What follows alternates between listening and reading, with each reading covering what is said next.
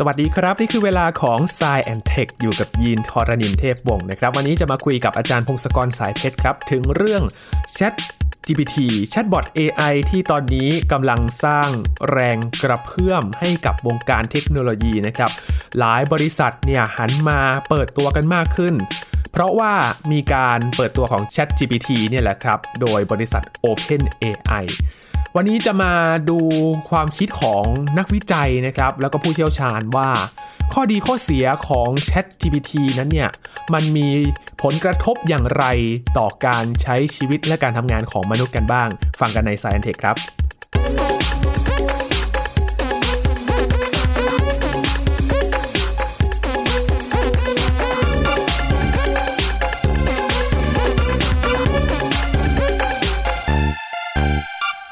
ถ้าพูดถึง Chat GPT นะครับเราได้ยินกันมาสักพักหนึ่งแล้ว เพราะว่าสร้างความมือหาจากการที่หลายๆ คนลองไปเล่นกันแล้วนะครับ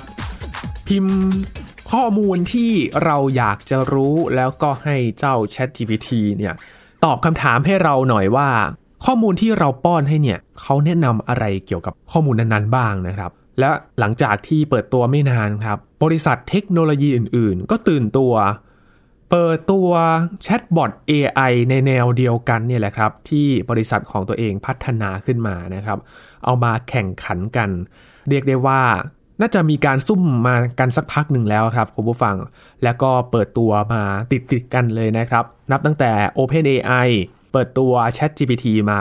หลังจากนั้นบริษัท Microsoft ลงเงินลงขันสนับสนุนการพัฒนา chatbot ไปอีกกว่าหมื่นล้านดอลลาร์สหรัฐเลย และ Google ประกาศเปิดตัว Google Bard นะครับ ที่เป็น chatbot AI ของ Google เอง ซึ่งทั้งสองบริษัทเนี่ย ถือว่ากำลังแข่งขันกันเลยนะครับ เพราะ Google ก็ถูกประเมินว่าเป็นบริษัทที่ค่อนข้างจะน่ากลัว เกี่ยวกับการพัฒนา AI เหมือนกันนะครับ มาต่อสู้กันตอนนี้ เริ่มที่จะมาทดลองใช้กับ Search Engine และทางฝั่งจีนเองไป่ตู้ก็เปิดตัว e r n i e Bot เวอร์ชันภาษาอังกฤษนะครับ แล้วก็มีเวอร์ชันภาษาจีนด้วยก็จะเป็นอีกชื่อหนึ่ง วันนี้จะมาดู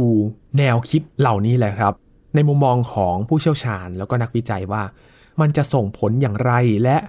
มันจะมีประสิทธิภาพช่วยให้เราหาข้อมูลต่างๆ ได้อย่างถูกต้องแม่นยำมากน้อยแค่ไหนนะครับ วันนี้อยู่กับอาจารย์พงศกรสายเพชรแล้วครับ สวัสดีครับอาจารย์ครับ สวัสดีครับคุณยีนสวัสดีครับท่านผู้ฟังครับ อาจารย์ได้ไปลองเล่นบ้างหรือยังครับ Chat GPT โอ้โหเล่นตั้งแต่ปลายปีที่แล้ว ตั้งแต่เปิดตัวเลยใช่ไหมครับใช่ใช่ใช่เปิดตัวมาสักสัปดาห์หนึ่งก็ไปถึงได้เข้าไปเล่นครับครับ สนุกดีนะ ตอนแรกเราเข้าไปนี่ก็แบบตื่นเต้นมาก เพราะว่าเราไม่เคยเห็นคอมพิวเตอร์มันพูดคุยพิมพ์กลับมาเหมือนกับคนตอบได้ดีเท่านี้ครับมันมีประโยชน์มากๆ ในเชิงที่แบบว่าพูดคุยถามนู่นถามนี่ แต่ว่าเราต้องอย่าหวังมากเกินไป เพราะว่าครับ ChatGPT จริง ๆ มันก็มีข้อจำกัดของมัน ซึ่งเดี๋ยวเราจะกล่าวในต่อไปอั นเนี้ยมันเป็นโปรแกรมตระกูลปัญญาประดิษฐ์หรือ AI ตัวที่ดังล่าสุดใช่ไหมความจริงมันมีหลายตัวมากๆ ที่ผ่านๆมาก็มีประโยชน์ขึ้นมาเยอะแยะแล้วนะไอตัวนี้มันเป็นตัวที่แบบว่าถูกออกแบบมาเพื่อทำงานทางด้านภาษานะครับเขาเรียก natural language processing คือการเอาให้คอมพิวเตอร์มาประมวลผลทางด้านภาษาต่างๆ ของคนเนี่ยสาขานี้ก็ทำการวิจัยกันมานานแล้วก็แบบเป็นหลายสิบปีนะครับแล้วมีข้อเสนอต่างๆ ว่าจะทำยังไงต่อมา ChatGPT มันมีจุดเริ่มต้นจากงานวิจัยในปี 2017 นี่ก็กี่ปีแล้วล่ะเนี่ย โอ้สองสามแล้วหกครับปีแล้วนะ นักวิจัยทีมนักวิจัยเนี่ยเขาก็เสนอว่า เออ เรามาเขียนโปรแกรมต่อ เขาเรียกว่าเป็น neural network ประเภทหนึ่งตั้งชื่อมันว่า transformer นะครับ transformer คือ มันเอา input เข้าไปปุ๊บแล้วมันก็ transform เป็น output อย่างนี้เอาแบบง่ายๆ ไม่ใช่รถยนต์ที่แปลงเป็นหุ่นยนต์ใช่ไหมครับอาจารย์อ่าไม่ใช่ไม่ใช่ไม่ใช่ คือไอเดียมันคือแบบว่าไองานทางด้านภาษาเนี่ยคือคล้ายๆว่างานหลาย ๆ อันที่เขาอยากทำก็แบบเช่นแปลภาษาเป็นต้น ในที่นี้ก็คือใส่ภาษาหนึ่งอินพุตเข้าไปแล้วเอาพุตไปอีกภาษาหนึ่งอย่างเงี้ยโดยที่ตัวโปรแกรมเนี่ยมันต้องเรียนรู้จากตัวอย่างข้อมูลที่มีอยู่จำนวนมหาศาลเลยในเวลา 6 ปีเนี้ย ก็มีคนมาทำงานวิจัยที่เกี่ยวกับ transformer เยอะมากครับแล้วก็เราก็มี GPT เฉยๆ GPT 2 GPT 3 มี GPT 3.5 แล้วก็กลายเป็น Chat GPT นะอืมแล้วในอนาคตน่าจะมี GPT 4 นี่คือแบบไอ้ไอ้ตัวเลขที่เพิ่มขึ้นเพิ่มขึ้นเนี่ย คือมันหมายความว่าตัวโปรแกรมมันใหญ่ขึ้นเรื่อยๆ ข้างในมันมีความสามารถในการเรียนรู้มากขึ้นเรื่อยๆ เพราะว่ามันจะเก็บการเรียนรู้ของมันเนี่ยในลักษณะของตัวเลขต่างๆ นะครับตอนแรก ๆ ก็มีตัวเลขที่ใช้สำหรับเตรียมเรียนรู้เนี่ยอาจจะเป็นหลักพันล้าน แล้วก็หลักเป็นหลายหลายหมื่นล้าน แล้วตอนนี้พอแชทพอเป็น GPT 3มันหรอกเป็นหลักเป็นแสนล้านตัวแล้วตัวเลขเก็บนะเพราะฉะนั้นเพราะฉะนั้น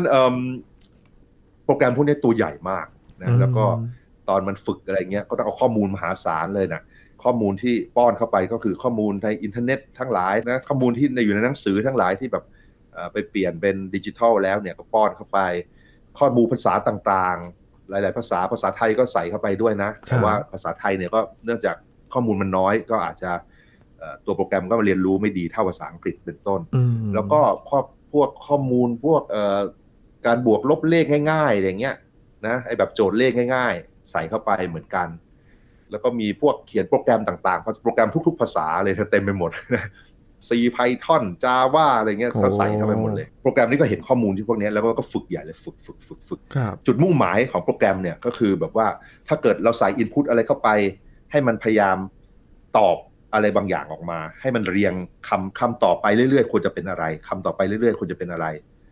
ฟังดูมันตลกใช่ไหมมันไม่น่าจะพูดรู้เรื่องได้เลยใช่ไหมแต่ว่าอย่าลืมว่ามันมี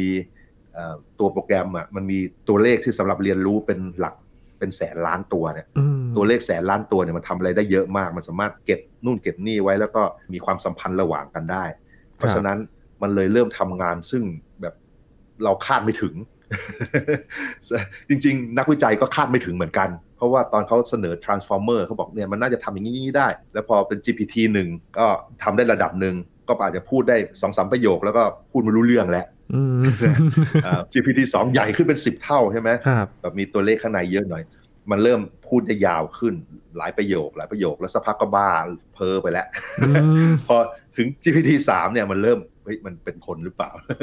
ผมคุยแบบเออมันคุยรู้เรื่องมากเลย แล้วก็เลยเนี่ยพอ GPT 3มันเก่งมาก มันสามารถพูดกับเราเนี่ยพิมพ์ออกมาได้เป็นพารากราฟ เป็นยาวๆ เป็นบทความได้เลยใช่ไหม ดูเหมือนว่าจะเป็นภาษาคน แล้วก็ดูรู้เรื่องแล้วก็ดูเหมือนมีความรู้ด้วยในแลบเขาก็เราทำที่ใหญ่ขึ้นไปอีก ยิ่งทำให้ใหญ่ขึ้นเท่าไหร่ดูเหมือนมันเก่งขึ้นเท่านั้นแต่นี้สาเหตุอย่างที่คุณยีนพูดตอนต้นที่ว่าพอ ChatGPT เปิดตัวแล้วคนมาใช้เยอะแยะเนี่ยในเวลา 2 เดือนมั้งนี่ประมาณ 2 เดือนจำนวนคนเพิ่มเป็นร้อยล้านคนเลยใช้มันเร็วมากใช่ไหมบริษัทอื่นๆก็มาเลย Google ก็มีไปตู้ก็มาใช่ไหมจริง ๆ แล้วไอ้ transformer มันมีทุกบริษัทใหญ่ๆมันทำกันใหญ่เลย มันทดลองกัน แต่ว่าเขาไม่กล้าปล่อยออกมา เพราะว่าเขารู้ว่าไอ้ตัวโปรแกรมนี้มันไม่ได้เข้าใจความหมายอะไรต่าง ๆ ที่มันพูดออกมาหรอกนะแต่ว่าไปมันก็เป็นนกแก้วนกขุนทองที่ฉลาดแบบที่ที่เก่งมากๆใช่ไหมคือคือมันพูดไปมันไม่รู้อะ มันไม่รู้ความหมายอะไรหรอกนะ เพราะว่ามันถูก train ให้แค่ว่างานของมันคือ ถ้าเกิดมันเคยเห็นคำเหล่านี้มาแล้วคำต่อต่อไปควรจะเป็นอะไรนี่คือ pattern ของมันลึกซึ้งของมันใช่ pattern ของมันลึกซึ้งของมันคือ มันฝึกแค่นี้เองคือมันไม่ได้ไม่ได้มีรู้จักความหมายอะไรทั้งนั้นเลย ที่คำนี้แปลว่าอะไร ถ้าเกิดถามประโยคยาวๆ แล้วมันมีความหมายซ่อนอยู่อะไรยังไงเนี่ยทีมันไม่รู้นะ แต่ว่ามันดูเหมือนรู้ เพราะว่ามันมันเห็นมาเยอะมันเห็นมาเยอะมันเห็นแบบข้อมูลมากกว่ามนุษย์ที่จะเคยเห็นด้วยคนเดียวได้ครับยินเห็นคำว่าโมเดลทางภาษา language model คือแต่ละอันมันก็จะมี เรียกแบบนี้เหมือนกันนะครับ คือกลไกการทำงานที่มันเรียกว่าโมเดลทางภาษาเนี่ยนะครับ คือเขาเรียนรู้จากตัวอักษรหรือว่าคำศัพท์ที่เราป้อนไปใช่ไหมครับ ใช่ครับ ใช่เราป้อนข้อมูลเป็นคำเข้าไปเนี่ย แล้วมันก็จะพยายามไปเปลี่ยนคำเหล่านี้เป็นตัวเลขเขาเรียกว่าเวกเตอร์เวกเตอร์คือแบบตัวเลขหลาย ๆ ตัวเรียงเรียงกันอยู่ แล้วว่าแต่ละคำหรือว่าแต่ละบางส่วนของคำก็จะกลายเป็นเวกเตอร์อีกตัว คือคอมพิวเตอร์มันไม่รู้จักคำพูดด้วยซ้ำมันแค่เห็นตัวเลขเยอะ ๆ เป็นเห็นเวกเตอร์หลาย ๆ ตัวแล้วมันก็มาบอกแต่ว่า ถ้าเห็นเวกเตอร์แบบนี้มันน่าจะมีความหมายคล้ายๆเวกเตอร์อันนี้อะไรอย่างเงี้ยเพราะมันเห็นคำเหล่านี้ด้วยกันบ่อย ๆ อะไรอย่างเงี้ยยกตัวอย่างตอนแรก ๆ ของพวก transformer เนี่ยดูเหมือนว่ามันเก็บความหมายของคำพอจะได้ โดยที่มันก็ไม่รู้ความหมายของคำนะยกตัวอย่างเช่น มันเปลี่ยนคำว่า king นะอันนี้คือตัวอย่างที่เขายกตัวอย่าง king ที่คือแบบว่าแปลว่ากษัตริย์ใช่ไหมกษัตริย์นี่เป็นผู้ชาย king เนี่ยมันเปลี่ยนเป็นเวกเตอร์อะไรบางอย่างเป็นตัวเลขยาวเฟื้อยเลย มีตัวเลขทั้งหมด 300 ตัวติดกันอยู่เนี่ยแล้วก็มีคำว่าผู้ชายคำว่าผู้หญิง แต่ละคำผู้ชายก็เป็นเวกเตอร์อีกตัวเป็นตัวเลขตัว ผู้หญิงก็เป็นตัวเลขอีกตัวหนึ่งถ้าเกิดเอาตัวเลขของ king มาลบตัวเลขของผู้ชายปุ๊บ แล้วก็บวกตัวเลขของผู้หญิงกลับไป มันจะได้ตัวเลขอีกตัวหนึ่งซึ่งตัวเลขเนี้ยมันใกล้กับคำว่า queen เป็นราชินีอืมยกตัวอย่าง มันเป็นความหมายที่ซ่อนอยู่อย่างนี้คือว่ามันเจอคำเหล่านี้ด้วยคำอะไรรอบๆตัวมัน มันก็เลยมีความหมายซ่อนอยู่ในไอ้ตัวเลขที่ผมบอกว่าเป็นแสนล้านตัวข้างในนั่นแหละ ซึ่งคนเข้าไปดูคนก็ไม่รู้อยู่ดีว่ามันแปลว่าอะไรทั้งนั้นอืมเป็นตัวเลขเหมือนกับไปดูสมองเราเหมือนกันว่าครับสมองเราก็ยังไม่รู้ว่าสมองเราทำงานยังไง ทางเดียวกันเวลาเราไปดูตัวเลขเป็นแสนล้านตัวของ GPT 3เนี่ยเราก็ไม่แน่ใจว่ามันทำงานอะไรของมันตัวเลขนี่มันทำบ้าอะไรของมันเนี่ยอืมครับเช่นเดียวกับแต่ว่าเสียงไหมครับมันทำงานอาจารย์เออเสียงที่เราพูดใส่ไมค์แล้วก็ให้เขาประมวลผลนะครับอ๋ออันนั้นเป็นอีกอันหนึ่งคือเขาเปลี่ยนคลื่นเสียงเป็นตัวเลขความดันอากาศ แล้วก็เอาไปใส่เนี่ยแหละโปรแกรมนี่เหมือนกัน มันสามารถเปลี่ยนแบบเสียงเป็นคำพูดได้เหมือนกันอันนี้ด้วยบริษัทเดียวกันเนี่ย OpenAI เนี่ยเขาก็ทำอีกตัวหนึ่งด้วยนะนอกจาก ChatGPT แล้วก็มีเขาเรียกว่า Whisper อีกตัวมีโปรแกรม Whisper อืมซึ่งเป็นโปรแกรมที่ให้เราใช้สามารถโหลดมาใช้ได้ด้วยซ้ำมันเปลี่ยนไฟล์เสียงต่างๆ ให้เป็นตัวอักษรเป็นคำพูดได้อืมอันนี้ก็บีใช่ใช่คล้ายๆกันคือหลักการมันจะประมาณเนี้ยจะมี AI หลาย ๆ ตัวที่ทำงานมี Input เข้าไปแล้ว output อะไรบางอย่างออกมา แต่ว่าก่อนหน้านั้นมันต้องฝึกกับข้อมูลมหาศาลเลย โอเค แต่ว่าอันนี้มันเป็น background ที่ว่าคนเขาต้องทำเนื่องจาก paper นี้งาน research นี้มันหลายปีเนี่ยทุกคนก็ทำอยู่บริษัทใหญ่ๆทำหมดแหละ บริษัทไหนมีข้อมูลเยอะๆเขาป้อนเรียนรู้ใหญ่เลย แต่ว่า OpenAI ไปฝึกเพิ่มเติม คือพยายามทำให้โปรแกรมเนี้ยมันโต้ตอบได้เหมือนคนด้วย โดยการไปฝึกคือมีการฝึกกับคนด้วย คือแบบว่าให้คำตอบมาให้คนให้คะแนน แล้วก็ไปสร้าง AI อีกตัวหนึ่งมาแทน คนที่จะมาให้คะแนนด้วย แล้วก็ให้มันเล่นกันไปเล่นกันมาฝึกไปฝึกมา ปรากฏว่าความสามารถในการโต้ตอบมันดีเหมือนกับพูดคุยกับคนได้ครับก็เลยปล่อยให้คนลองเล่นดูเมื่อปลายปีที่แล้วนะประมาณเดือนพฤศจิกาไปปลายๆนั่นแหละ ก็สนุกเลยก็คนก็เข้าไปเล่นกันใหญ่ใช่ไหมมันทำอะไรได้บ้างอย่างแรกมันแปลภาษาได้ดีใช้ได้นะครับพิมพ์อะไรเข้าไปเนี่ยแล้วบอกให้มันแปลเป็นภาษาต่างๆ แต่ว่ามันก็แปลผิดอยู่บ้างนะ คือไม่ใช่ว่ามันแปลได้ถูกตลอดเวลา คือยังไงเนี่ย อย่างแรกคนที่รับข้อความต่างๆ ออกจาก ChatGPT อะต้องมีความรู้พอสมควร หรือว่ามีความสามารถไปตรวจสอบว่ามันถูกหรือผิดด้วยนะครับอืมเออ อันเนี้ยไอันเนี้ยสำคัญ คือเราเราอย่าหวังว่า Chat GPT เป็นศาสดา พูดออกมาแล้วถูกเพราะว่าเชื่อฟังหมดเลยอ่าใช่เชื่อไม่ได้นะ คือเชื่อไม่ได้ มองเป็นว่าเป็นคนที่มีความรู้และขี้โม้คนหนึ่งดีกว่าครับคล้ายๆผมก็แล้วกัน พูดขี้โม้เยอะแยะทำเป็นรู้เยอะไปหมดเลยพูดหลายๆเรื่องแต่ว่าจริงๆมันอาจจะมีข้อมูลผิดพลาดได้นะอืมก็ต้องอย่าเชื่อทั้งหมดจริงไหมคือถ้ามองอย่างนี้ปุ๊บเนี่ยจะมีประโยชน์มาก ถ้ามองว่าเป็นสิ่งที่แบบว่าใช้อ้างอิงอะไรเงี้ยอาจจะหลงทางแล้วก็เข้าป่าออกทะเลได้นะครับ เพราะฉะนั้นถ้าเราคิดว่าเราต้องตรวจสอบด้วยว่าสิ่งที่ ChatGPT บอกเรามันถูกหรือผิดเนี่ยหรือหาทางตรวจสอบให้ได้เนี่ยอันนี้จะเป็นสิ่งที่เราควรจะทำแล้วมันจะมีประโยชน์ต่อเรานะอืมแล้วมันทำอะไรได้บ้างเยอะแยะไปหมดเลย งานที่เกี่ยวกับการเขียนทั้งหลาย แปลภาษาบ้าง หรือว่าพิมพ์ภาษาอังกฤษทำเขียนจดหมายภาษาอังกฤษสมมติเราไม่ค่อยรู้ภาษาอังกฤษใช่ไหมเราอาจจะ พิมพ์ล่างๆ แล้วก็บอกว่าให้มันช่วยบอกว่ามีข้อผิดพลาดยังไง หรือว่าแนะนำให้ไปแก้ยังไง แล้วบอกว่าช่วยเอาคำแนะนำนั้นเขียนเป็นจดหมายใหม่ให้เราได้ไหมเงี้ยครับเดี๋ยวมันก็เขียนให้ เราก็ต้องมีหน้าที่อ่านอีกทีนะว่ามันครบถ้วนหรือเปล่าแล้วดีหรือเปล่า แล้วถ้ามันดีแล้วก็โอเคใช้ได้ นี่ก็ทำหน้าที่เหมือนกับเป็นซูเปอร์เลขาได้ใช่ไหมคือแบบร่างจดหมายอะไรอย่างเงี้ยได้ ถ้าเป็นภาษาไทยยังผิดพลาดเยอะนะ แต่ถ้าเป็นภาษาอังกฤษนี่เขียนดีมากเลยครับเข้าใจว่ามันคงเห็นภาษาอังกฤษเยอะมากๆกว่าอืมเทียบกับภาษาไทยยินเคยเจอเออร์เลอร์ภาษาไทยด้วยครับ ถามว่าอ๋อจะไปเชียงใหม่ เที่ยวที่ไหนดีก็พิมพ์มาเรื่อยๆอยู่ดีก็หยุดพิมพ์ไปเฉยเลย แล้วก็แนะนำวัดมาผิดๆด้วยนะแนะนำวัดพระแก้วอย่างเงี้ยครับก็งงเอ๊ะวัดพระแก้วอยู่เชียงใหม่ ใช่ใช่ไหมสังเกตว่าเวลามันให้ข้อมูลผิดนี่มันชัวร์มากเลยนะ มันพูดเนี่ยเพราะมันพูดเรียกเจื่อยมาก ตอบอย่างมั่นใจ ตอบอย่างมั่นใจใช่ฟันธงเลยไอ้ถ้าเกี่ยวเกี่ยวงานเขียนแล้วให้มันช่วยเขียน ช่วยขัดเกลา ช่วยแปล ช่วยสร้างไอเดียกว้างๆว่ามีหัวข้ออะไรบ้างเนี่ยเป็นสิ่งที่ทำใช้ได้ แต่อย่างน้อยพอข้อมูลออกมาปุ๊บเราก็ต้องมาเช็คอีกทีอยู่ดีอืมอีกอันที่ผมใช้เยอะๆเลย เพราะผมมีงานสอนเด็กด้วยเนี่ยสอนเด็กมัธยมเขียนโปรแกรมอย่างเงี้ย ซึ่งเด็กหลาย ๆ คนเขา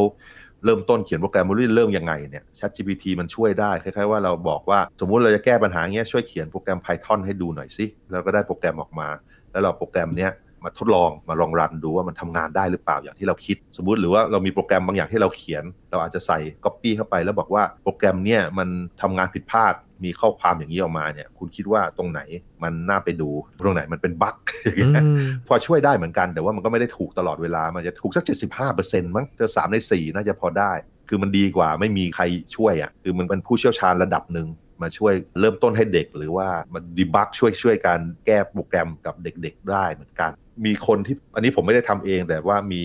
บางคนทำให้ดูก็คือ บอกว่าให้อธิบายว่าสมมุติจะตกแต่งบ้านอะไรเงี้ยเป็นทีมอะไรบางอย่างเนี่ยจะทำยังไงดีให้อธิบายเป็นบทความเขียนลงมาว่าจะตกแต่งบ้านอย่างไร แล้วมันก็มีคำอธิบายต่างๆเข้ามาปุ๊บปุ๊บแล้วเราเอาคำเหล่านี้ไปใส่ AI อีกตัวหนึ่ง เช่นโปรแกรมวาดรูปทั้งหลาย เช่น Mid Journey อะไรเงี้ย Mid Journey เป็นโปรแกรมวาดรูปนะ แล้วเขาก็จะวาดสร้างแบบต่างๆ มาให้ดูสวย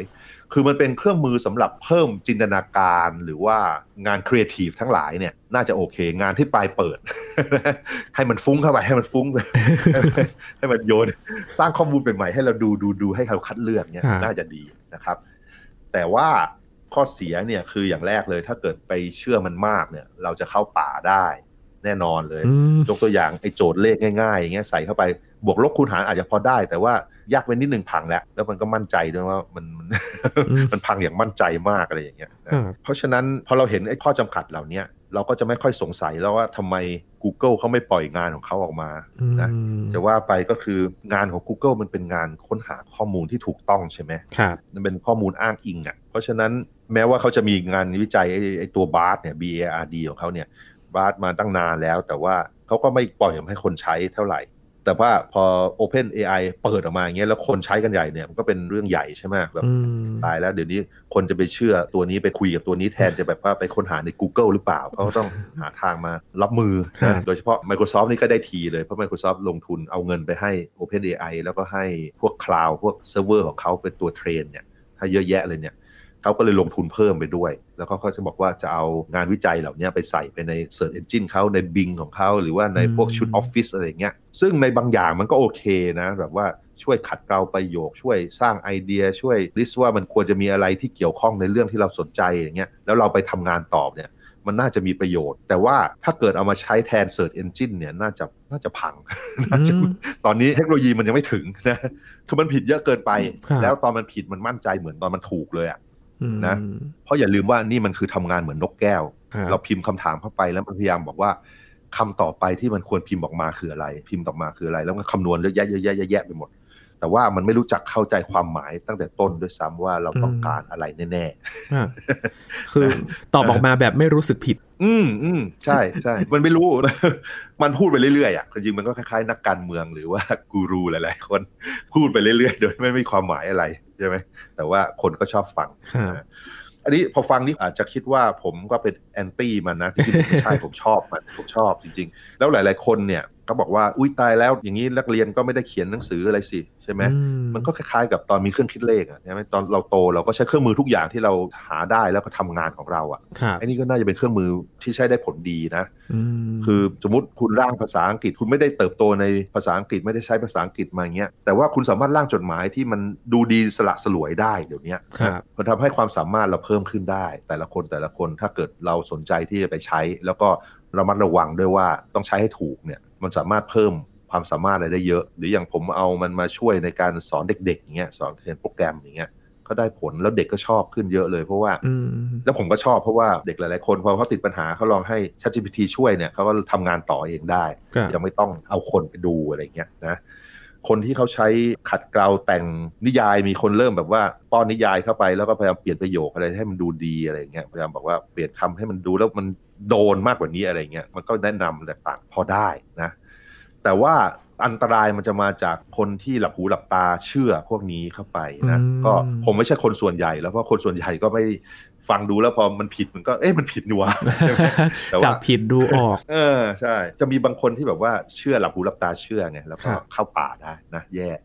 พอ OpenAI เปิดมาปุ๊บ คนอื่นก็ต้องเปิดตาม คราวนี้เปิดตามก็จะมีปัญหา ซึ่งยกตัวอย่างเช่น Google เปิดปุ๊บก็นั่นเลยผิดเลยใช่ไหมหุ้นตกไปแสนล้าน แสนล้านดอลลาร์มูลค่าบริษัทลดไป นั่นแหละ ซึ่งจริง ๆ แล้วมันก็เกินไปเพราะว่า ไอ้ ChatGPT มันก็มั่วคล้ายๆ ไอ้บาร์นั่นแหละนะจะว่าไป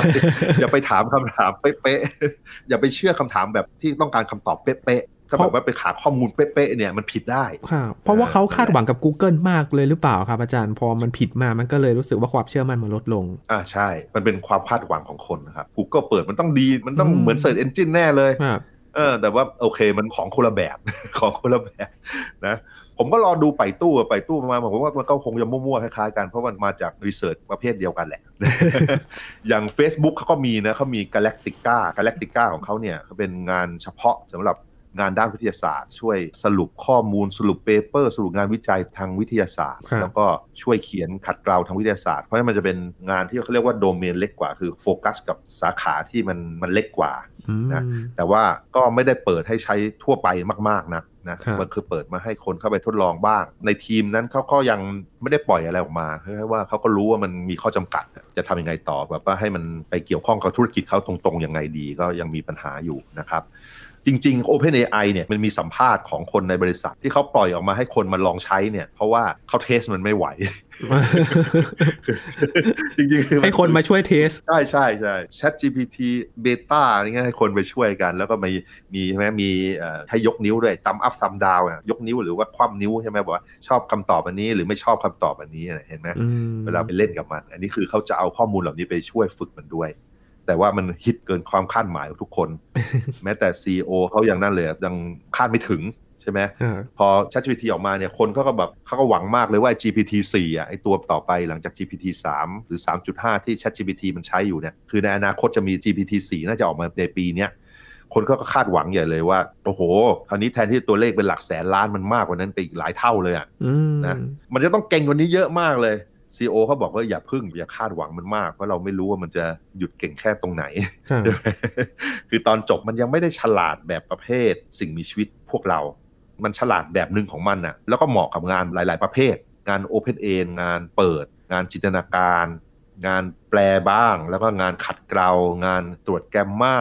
พวกนั้นน่ะมันพอทำได้มันแล้วทำได้ดีนะอืมแต่ว่า เราจะคาดหวังว่ามันมาแทนมนุษย์เลย แล้วก็มีความรู้มีความสงสัยอะไรมันยังไม่มีครับความสามารถในการแยกแยะว่าจริงไม่จริงมันยังไม่มีอืมแล้วก็อีกอย่างหนึ่งคือ ความรู้ตอนนี้มันก็จะมันจะหยุดอยู่ที่ตอนเก็บข้อมูลครั้งสุดท้ายก็อยู่ที่ประมาณปี 2021 ใช่ไหมอืมนั้นข้อมูลใหม่ๆมันก็ยังไม่รู้ยังไม่ได้เข้าไปใช้ตราบใดที่เรารู้ว่ามันมีข้อจำกัดประมาณนี้ มันก็จะมีประโยชน์มากสำหรับเราคือ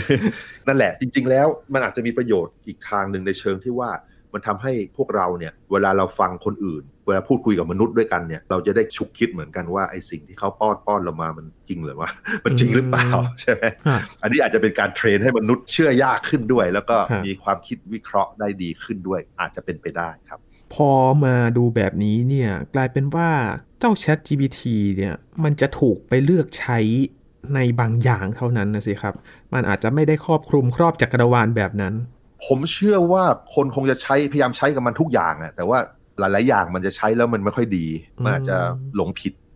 นะคืองานบางอย่างมันดีเนี่ยมันก็ใช้ต่อไปเถอะ แต่ว่าครับคือมันต้องตรวจสอบเสมอครับเราก็ไม่แน่ใจเหมือนกันว่ามันใช้กับอะไรได้บ้าง แต่ว่าเท่าที่เราเล่นๆด้วยมันก็มีหลาย ๆ อย่างที่มันผิดจริงไหมครับแม้แต่ให้มันช่วยเขียนโปรแกรมอย่างเงี้ยมันก็หลาย ๆ ครั้งมันก็เขียนผิดโปรแกรมรันไม่ได้ แต่เราก็พยายามป้อนกลับไปว่าเอ้ยมันรันไม่ได้อย่างนี้นะมินบอกว่าอย่างนี้มันก็จะแบบเสนออะไรบางอย่างใหม่มาอืมแล้วมันในที่สุดมันก็ใช้ได้เป็นต้น แต่ถ้าเกิดเราไม่เคยตรวจสอบเลยเราเชื่อว่าโอเค เราก็ปี้ข้อมูลนี้ไปแล้วไปใช้เลย มันก็จะผิดได้ ยกตัวอย่างเช่น เว็บไซต์ที่ถามตอบนะ Stack Overflow ถามตอบงานเกี่ยวกับโปรแกรมมิ่งเงี้ยเขาแบนไม่ให้คนเอาเอาพุทข้อมูลจาก ChatGPT ที่ตอบออกมาไปใส่นะ เพราะว่าคำตอบเหล่านี้บางทีเขาไม่ได้ตรวจสอบแล้วมันอาจจะผิดพลาดอยู่แล้ว แล้วคนก็จะแบบเอาไปใช้แล้วก็ผิดอีกแล้วงงอะไรเงี้ยอืมอันนี้เขาก็มีการแบนบ้างแล้วนะ หรือว่าในมหาลัยต่างๆเนี่ยบางทีเขาก็แบบไม่อยากให้คนใช้ แต่จริงๆแล้วผมไม่เห็นด้วยหรอกผมเห็นว่าไอ้ของอย่างเงี้ยรวมถึงเครื่องคิดเลขและคอมพิวเตอร์อะถ้าเกิดการเรียนรู้ถ้าอย่างใช้เต็มที่เลยใช้เต็มที่เลยแล้วก็ออกแบบครับคำถามให้มันประเทืองปัญญาผู้เรียนนะอืมใช่ไหมคอรับย่างน้อยผู้เรียนจะต้องรู้ว่าสิ่งที่ AI ช่วยเนี่ยมันถูกหรือผิดยังไง แล้วก็ไปตรวจสอบได้อย่างไร ถ้าใช้งั้นก็น่าจะมีประโยชน์เร็วขึ้น ถ้าไปแบนหมดเลยมันแบนไม่ได้หรอกครับ เพราะว่าเราก็ผลักดันให้เด็กนักเรียนไปโกงแค่นั้นเองครับนะอืมประมาณนั้น คือเหมือนต้องเลือกใช้ให้ถูกวิธี คือใช้อย่างฉลาดครับใช่ใช้อย่างมีวิจารณญาณระวัดระวังครับครับตอนแรกหลาย ๆ คนเขากลัวว่ามันจะมาแย่งการทำงานของเรานะครับ แต่ถ้ามองในมุมนี้เนี่ยกลายเป็นว่ามันก็ต้องทำให้คนแอคทีฟมากขึ้นหรือเปล่าครับอาจารย์ว่าจะต้องอยู่กับมันแล้วก็เรียนรู้ให้มันอยู่เหนือมันได้ อืม คือจริง ๆ ที่มันแย่งงานคือคนแย่งงานกับคนนั่นแหละ คือคนที่ใช้ คนที่ใช้งานของ AI พวกนี้อย่างมีประโยชน์และมีประสิทธิภาพเนี่ย ก็อาจจะทำงานแทนคนสองสาคนได้อย่างเงี้ยเป็นต้นใช่ไหมจำนวนคนอาจจะลดลงแต่ว่ามีเครื่องมือมาช่วยอย่างเงี้ยนะครับ ตัวโปรแกรมเองมันก็ทำอะไรต่อไม่ได้หรอก แต่ว่ามันต้องมีคนมาคอยใช้มัน มันแย่งงานคนหรือเปล่า งานหลาย ๆ อย่างเนี่ยมันใช้นี่ทำแทนได้ดีและรวดเร็ว แต่ก็มันก็ต้องมีคนมา approve ตอนจบมาบอกว่าอันนี้ใช้ได้ไม่ได้นะนะคนต้องใช้รสนิยมและความรู้ของคนในที่สุด แต่คนนั้นนะก็จำนวนคนที่ใช้มันก็ลดลงจริง ๆ นั่นแหละนะแต่ว่ามันอาจจะมีอาชีพอื่น ๆ เพิ่มเติมอีกเยอะเลย มันจะมีการประยุกต์ใช้ AI เหล่านี้ในสาขาอื่นๆที่เรายังคาดไม่ถึงอีกเยอะ เราก็ต้องดูว่าอนาคตจะเป็นยังไงการทำนายอนาคตมันทำนายยากนะ เราระยะสั้นอาจจะพอเดาได้ว่าจะเป็นยังไง มันก็คงมีการแย่งงานบ้าง แต่ว่าคนที่ยังเหลืออยู่เขาก็สามารถทำงานแทนได้ไงทำไงได้นะ มันก็เป็นธุรกิจนะใครที่ทำงานเท่าเดิมแล้วต้นทุนลดลงได้ มันก็จะอยู่รอดไปประมาณนั้นครับครับเผื่อเธออาจจะมีอาชีพใหม่ที่เกิดจากการพัฒนาเหล่านี้ก็ได้นะครับ ครับ ใช่ใช่เราก็หวังว่าอย่างนั้น ระยะยาวเนี่ยหวังว่าพวกเราทุกคนควรจะว่างงานคือ ทุกคนควรจะไม่ต้องทำงานแล้วมีเครื่องจักรและ AI ช่วยทำใช่ไหมให้แบบว่าผลิตปัจจัย 4 ต่างๆ ให้เราทุกคนได้ แต่ว่าตอนนี้เราอยู่ช่วงเปลี่ยนผ่านมาจะลำบากหน่อยแต่ว่าถ้าเครื่องจักรและโปรแกรมมันฉลาด มาก ๆ แล้วเนี่ย งานหลาย ๆ อย่างเราก็ไม่ควรทำหรอกจริงไหมเราควรจะช่วยกันออกกฎหมายว่า ทุกคนเด็กเกิดมาน่าจะมีหุ่นยนต์และ AI ช่วยกันกี่ตัว อย่างเป็นอย่างน้อยเป็นสิทธิมนุษยชนอะไรอย่างเงี้ยพูดถึงเรื่องนี้นี่ก็มันควรจะมี ข้อกฎหมายหรือว่าสิ่งที่จะมาควบคุมด้วยใช่ไหมครับไม่ได้ปล่อยให้มันจะเติบโตไปแบบไร้ทิศทางแบบนั้น ใช่ก็มีการพูดกันเหมือนกันครับ เพราะว่าคือเรื่องบางอย่าง เช่นไอ้ใช้ AI กับอาวุธเนี่ย ทุกคนก็มีการ คุยกันนะว่าเฮ้ยอย่าทำเลยเดี๋ยวเดี๋ยวจะตายกันหมดเหมือน Terminator ใช่ไหมอันนี้ค่อนข้างจะตกลงกันได้ แต่ว่าไอ้เรื่องอื่นๆเนี่ยว่าก็พูดยากมันเดายากว่าจะเอามาใช้อะไรยังไง แต่ว่าก็มีการพูดคุยกันเหมือนกัน อย่างแรกไอ้ข้อมูลที่ใส่เข้าไปมันต้องเป็นข้อมูลซึ่งไม่ใช่แบบว่าเป็นเหยียดกันนะอะไรเงี้ยเป็นเหมือนข้อมูลที่เป็นพิษนะเป็น toxic อยู่นะแย่มันก็ทำให้ AI คิดเหมือนเป็น toxic เหมือนกันคือแย่พวกนั้นเป็นต้นนะก็มีการพูดคุยเยอะครับที่พูดคุยเยอะข้อดีมันเยอะมากนะข้อดีมันเยอะมาก แล้วก็ใดที่มนุษย์ยังมีความรู้ที่จะแยกแยะที่จะวิเคราะห์ ที่จะมีรสนิยมที่ดีที่จะเลือกว่าคำตอบอะไร มันก็จะสามารถเพิ่มประสิทธิภาพ เพิ่มความสุขโดยรวมได้แต่ว่าถ้าเกิดมันใช้อย่างผิดๆมันก็แย่ เป็นเทคโนโลยีพูดยากคือมันขึ้นกับมนุษย์มนุษย์เอาไปใช้ยังไง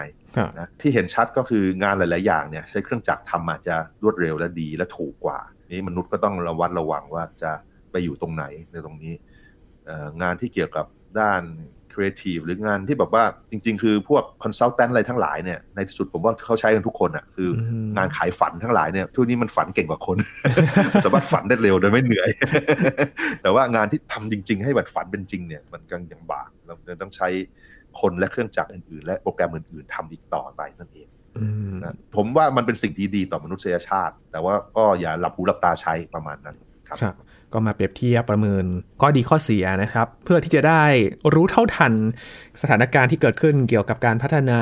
ปัญญาประดิษฐ์หรือว่า AI นั่นเองนะครับ จาก ChatGPT เนี่ยเป็นกระแสที่เติบโตอย่างเร็วมาก เราควรจะ